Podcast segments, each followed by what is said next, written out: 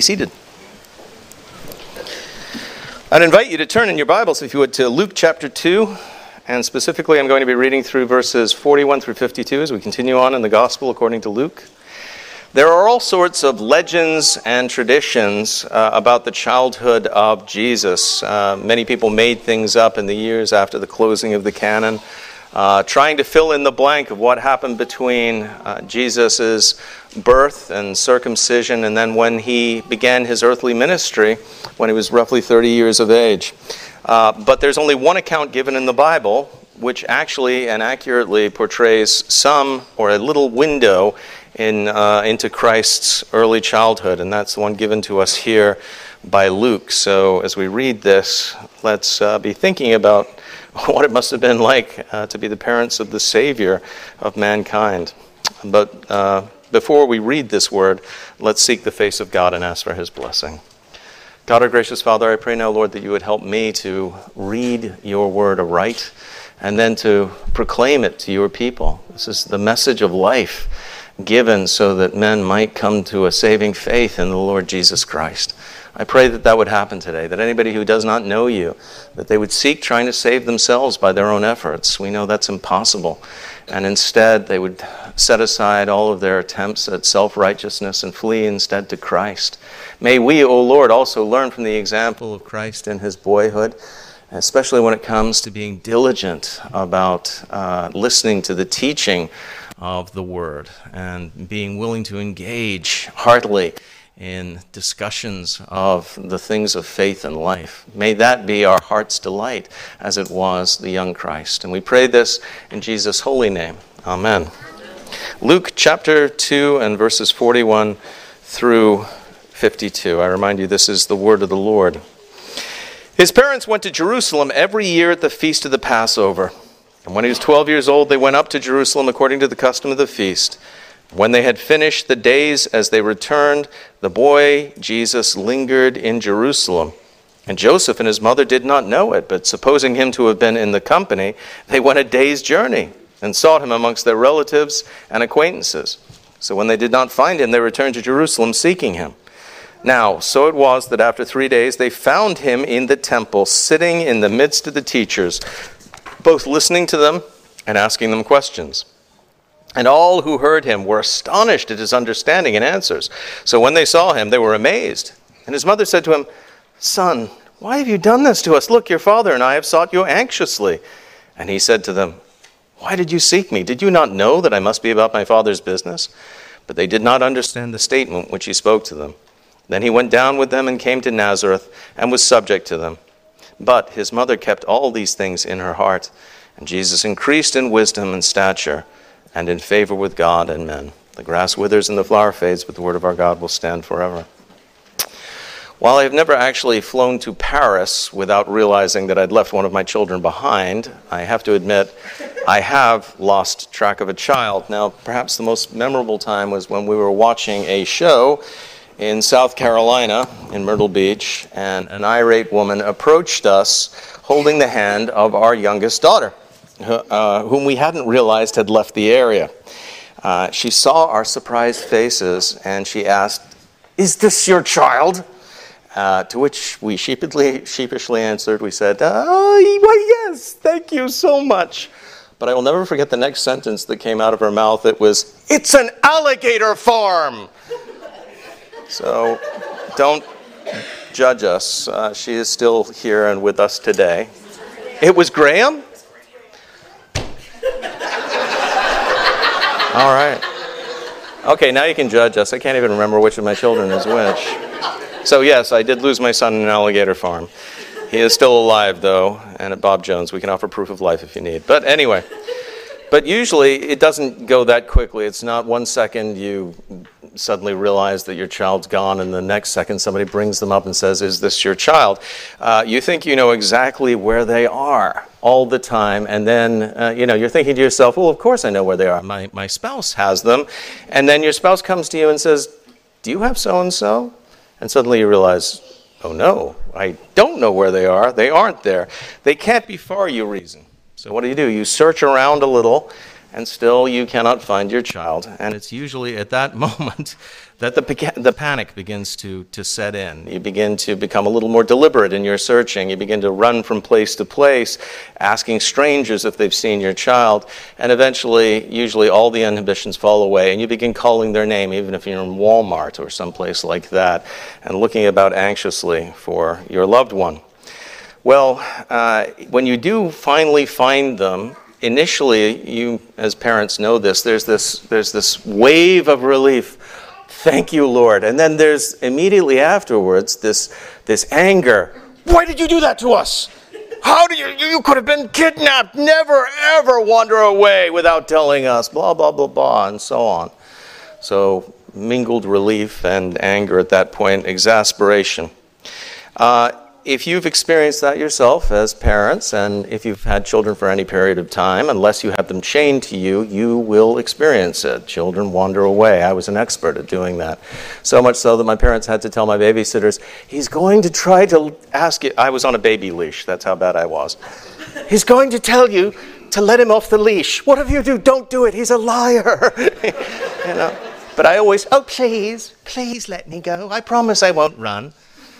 And as soon as they did, it's like the leprechaun, and I was gone. That's happened to most parents, I, I think. But uh, if that has happened to you, you will have an insight into the way, of course, that Mary and Joseph felt when they realized that the boy Jesus was not traveling with them in the caravan going back to the town of Nazareth. And you remember it took a grand total of three days to find him. This was before police, this was before cell phones, this was before even telegraphs or, or, uh, or mail. Uh, while we can empathize with them, and we can understand very well Mary's statement in verse 48, we need to ask why it was that the Holy Spirit chose to include the story of these parents losing track of their child in the gospel and how we can apply it to ourselves. What does it mean, and what should it tell us? Obviously, the nature of the child in question and the fact that it made its way into Scripture should indicate to us that this is not simply intended to teach us these things happen even in the best of families. Rather, this is something that is intended to teach us lessons about the nature of Christ. And as you know, Christ is not only our Savior, He is the one whom we are to be imitating. And so we should be looking to see what it is that Christ teaches us by His actions. So, first, let's try to better understand what went on in these verses, and then let's secondly apply ourselves to what's really being taught uh, in these verses. So, Jews were commanded at multiple points, particularly Deuteronomy 16 16, to go to the place that the Lord would establish. First, uh, Shiloh, the tabernacle, and then later on the temple after it was built by Solomon. They were instructed to go three times a year during the feasts of Passover, Pentecost, and Tabernacles. Those were the three. There were more feasts in the calendar than that, but those were the th- feasts that every adult male was expected to attend if he could make it no matter where they were in the world, it was their duty to make their way back to Jerusalem and to offer the appointed sacrifices at the only place on earth where those sacrifices could take place, and that was the temple. And this is why, for instance, in Acts chapter 2, later on, obviously after the ascension of Christ, Jesus is filled to the brim with Jews from around the Mediterranean uh, when the Holy Spirit is poured out on the church in Pentecost. It was a time of gathering. It was supposed to be a time of celebration, a time also when they were reminded, as we are reminded when we gather together on Sunday, that we're part of a body, that we weren't saved individually. You weren't saved to be, you know, one or two Christians, maybe meeting every now and then at Starbucks. You were supposed to be part of the body of Christ and to know that. They were reminded that no matter where they lived, they were still part of the same covenant community. Now, many, unfortunately, did not observe the commands. They had all sorts of excuses, whether they lived next door to Jerusalem or far away, for not actually going. But note this despite relative poverty, Joseph and Mary faithfully observed the commands of God in the ceremonial law. Now, that is not a coincidence. It's not a coincidence that Christ is born into an observant family. Only then could he perfectly fulfill the righteous requirements of the law, his parents helping him and raising him and making sure that he was being immersed in the knowledge that he needed. They make this difficult trip, therefore, to Nazareth, uh, from, sorry, Nazareth in the north of Galilee to Jerusalem in the south. Now, the trip usually took longer than it needed to because most observant Jews would actually go around the coast. The quickest way is to go down the coast road because, you know, the way that uh, Israel is, it has uh, a rift valley surrounded by mountains. That's the Jordan River Valley. Uh, so the center, or the spine of Israel, we might say, is very rocky. It's difficult to traverse. Um, but there is a coastal plain that's easy to go down. Unfortunately, the coastal plain was filled with Samaritans at one point, and they did not want to pass through Samaria, so they would go around it, often crossing over the Jordan and then coming back over it again.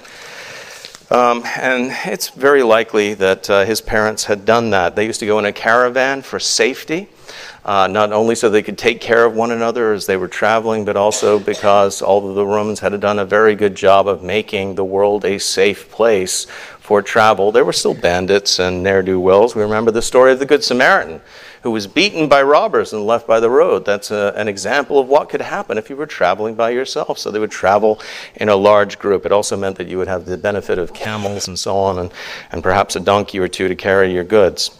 So at either 12 or 13 years of age, every Jewish boy became what uh, was called a son of the law. And keeping the ceremonial law with its requirements became obligatory to them. Before, the young did not necessarily have to, although they often did, have to go to the feasts. But after they reached a certain age, they had to go to the feasts. It was of that age where they made their first trip sometimes to Jerusalem if they lived that way. Now, Jesus in this narrative is 12. Now, scholars argue all the time over whether it was 12 or 13 was the age at which you became a bar mitzvah, that is, son of the commandments. Uh, I tend to think it was probably 12. Today it's 13 in the Jewish community, but regardless, boys at this age, they're put under a course, excuse me, of instruction at the local synagogue. They begin the process of fasting on a regular basis. They are expected to be in attendance at the public worship on the Sabbath day in the synagogue.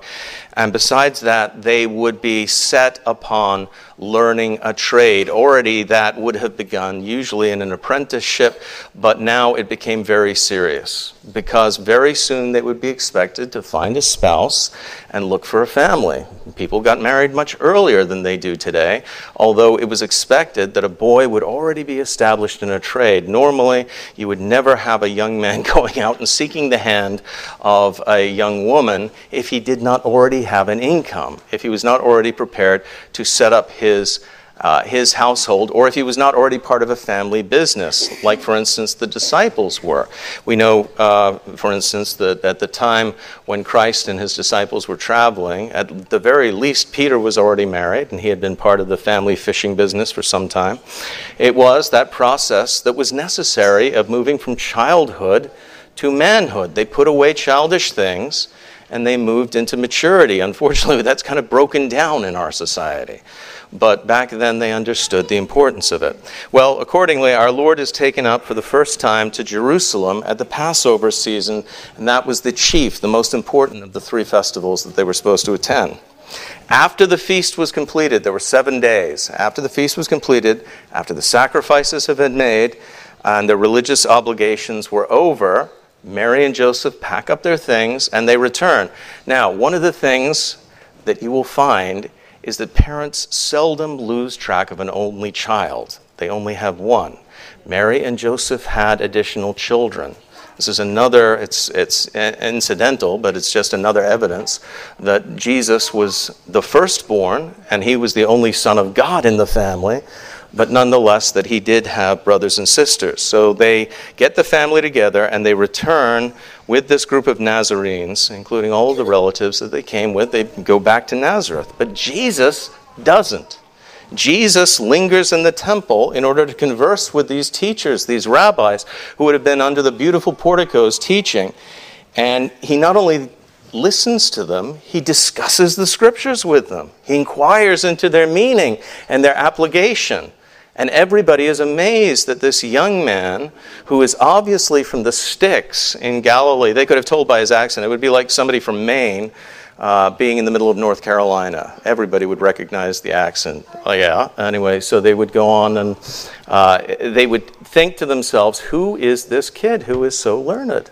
They were amazed in speaking with him, but that's where he was. He was listening to the teachers, asking them questions, and that was the classic method of biblical instruction. We have switched over to this, uh, long ago we switched over to it, to this awful German process of lecture instruction I teach, you absorb, then you regurgitate, and we move on to the next thing. There's no to and fro. The ancient world uh, either adopted the Socratic method, uh, which is that wonderful process of asking questions of the students so that they might find the answers themselves as you lead them in follow up questions and so on, or that tutorial process by which you discuss things you uh, try to, to chew on them together. You get to the, uh, to the heart of the matter. So the, the person who is being instructed is, is learning these things. You get a chance to, to think. And I hope that you have those moments, particularly in Bible study and so on, where you can ask those questions and you can be as iron sharpening iron when you're talking to other people and learning about the scriptures together. Uh, that is, I believe, the right form of instruction for that small group setting. Now, they're all amazed at how much he knows about the scriptures. Uh, and he obviously wasn't just being blessed, he is blessing them as well. But the question then comes how could the Son of God learn from these scholars?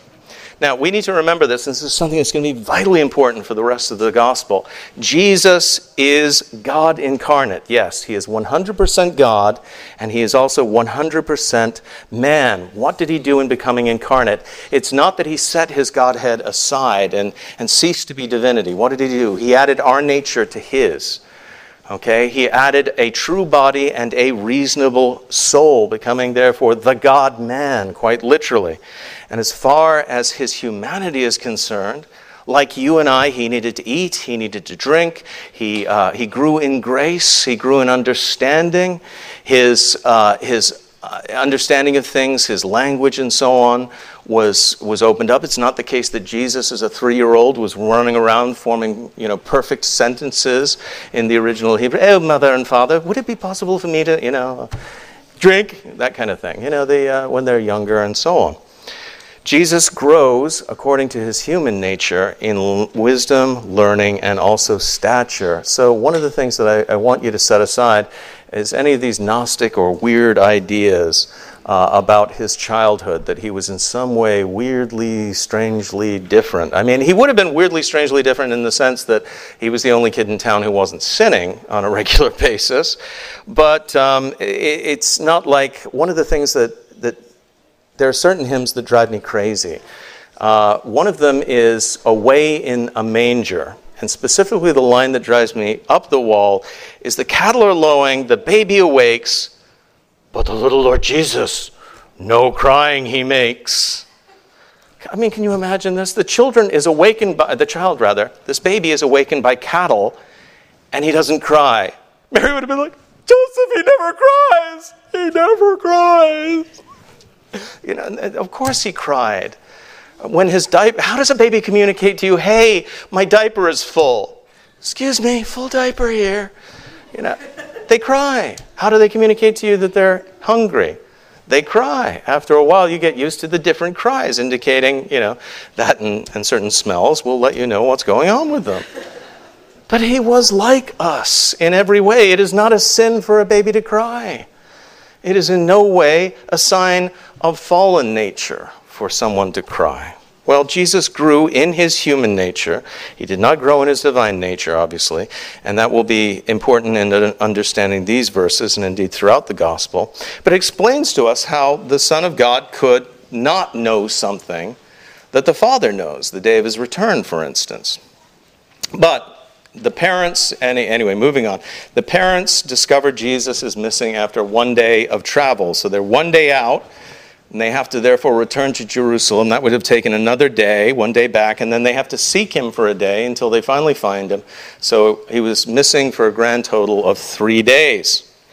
Now, the story implies very strongly they should have known where he would be all along. They should have known that he would have been in the temple precincts doing his father's will. This was an indication not of disobedience upon the part of Christ, and this is important.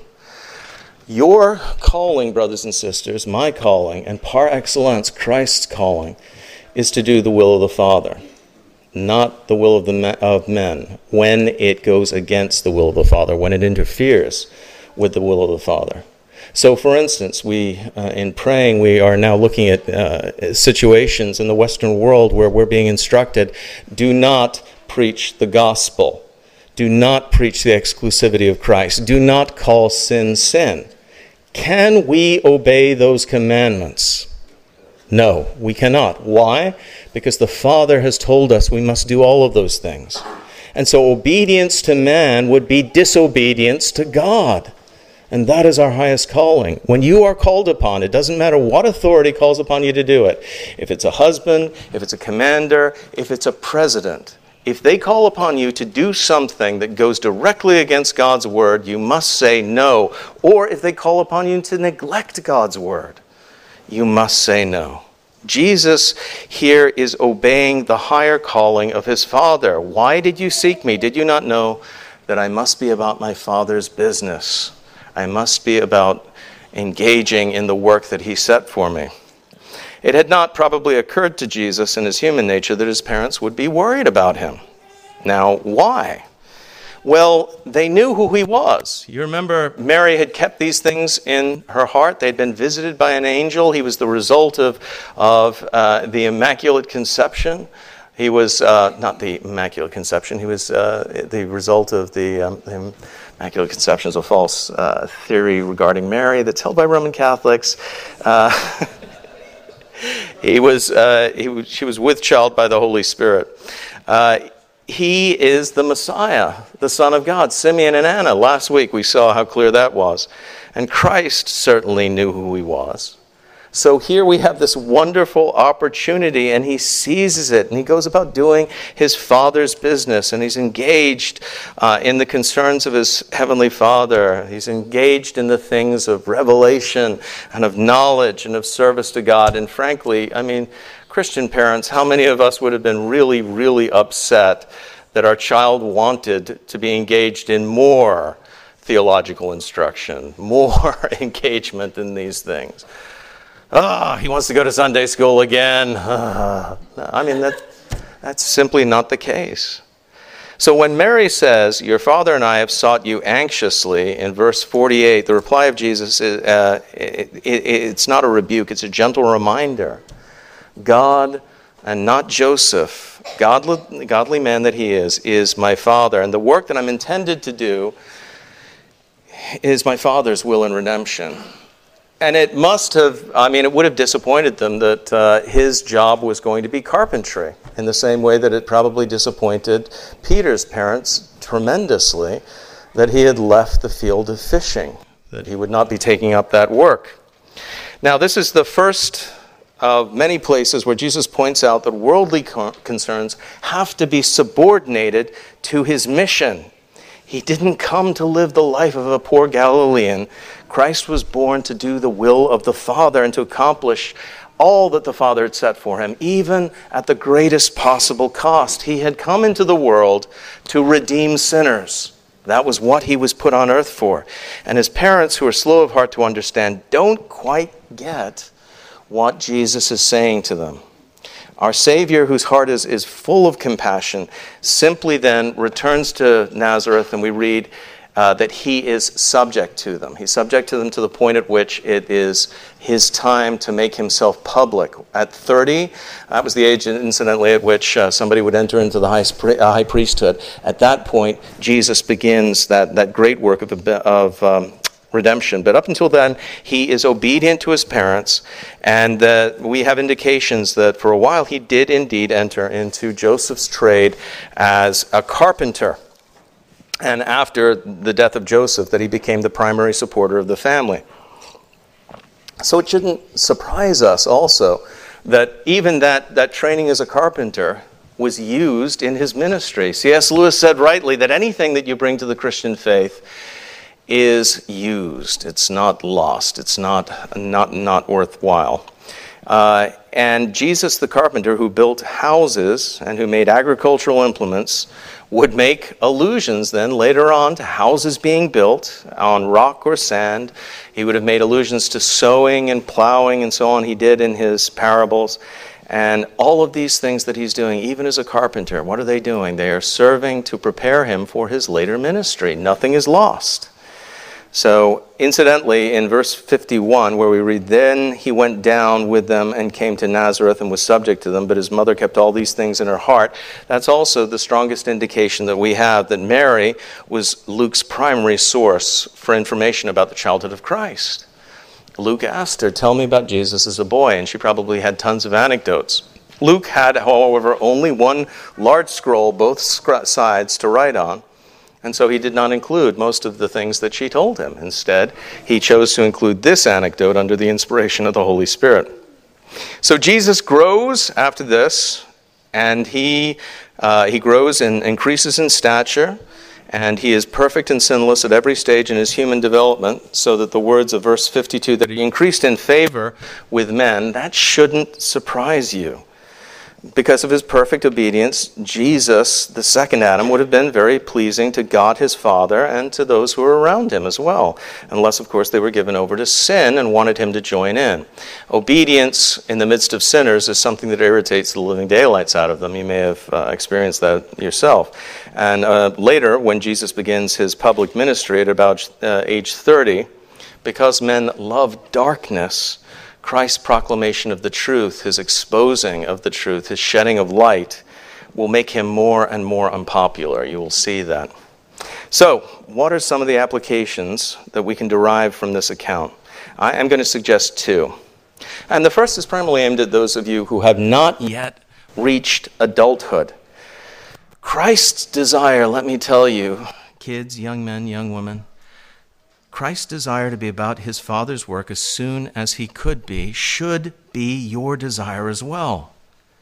As Christ, your Master, thought first and foremost always about how is it that I'm going to go about fulfilling the will of my Father, that should be from childhood your desire as well.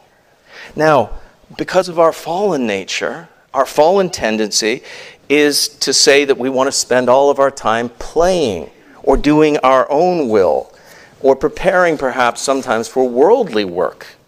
And those things aren't bad in moderation. It's not a bad thing to play, unless that's all we're doing. It's not a bad thing to be preparing for a worldly trade. That is a good thing as long as we're doing them in moderation. But believe me on this. Even though those things are important, they should be of secondary importance to you secondary importance. And if you don't believe me, understand that's not just what I'm saying to you, that's what Jesus showed us. And it's also what he said. If you will turn with me, uh, you're in Ma- Mar- you're in Luke. turn back to Matthew. Turn to Matthew 6:23 specifically. And here Jesus is going to reorient our priorities. Specifically, actually, I'm going to start with uh, Matthew 6:25. 6:25. Therefore I say to you, do not worry about your life, what you will eat or what you will drink, nor about your body, what you will put on. Is not life more than food and the body more than clothing? Look at the birds of the air, for they neither sow nor reap nor gather into barns, yet your heavenly Father feeds them.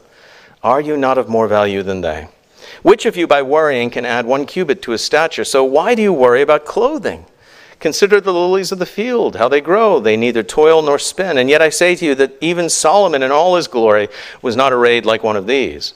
Now, if God so clothes the grass of the field, which today is and tomorrow is thrown into the oven, will he not much more clothe you, O you of little faith? Therefore, do not worry, saying, What shall we eat, or what shall we drink, or what shall we wear? For after all these things the Gentiles seek. But your heavenly Father knows that you need all these things. But seek first the kingdom of God and his righteousness, and all these things shall be added to you. Therefore, do not worry about tomorrow, for tomorrow will worry about its own things. Sufficient for the day is its own trouble. And that has been my experience. Uh, if you seek first the kingdom of God, the other things will take care of themselves. They really will. Now, at best, worldlings That is, natural people who aren't interested in Christ, aren't interested in the Bible, they view religion as a value added. It's something perhaps, yes, we can understand there's a value to religion uh, thrown into orbit around the really important things. But that's not what Christ says. Christ says that your faith, your connection with Him, and through Him to your Heavenly Father should be the most important priority in your life, because upon it, your eternal life will depend. Remember that this period of our existence, this period of probation, is the shortest period of our existence. It is over quicker than we could ever think. And sometimes it's the case that even children end up standing before the Father before they ever expected to. So, you as Christians, young men, young women, remember that spiritual matters are of first importance.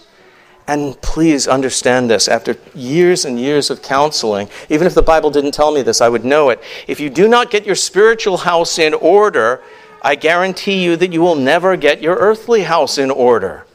The two run together.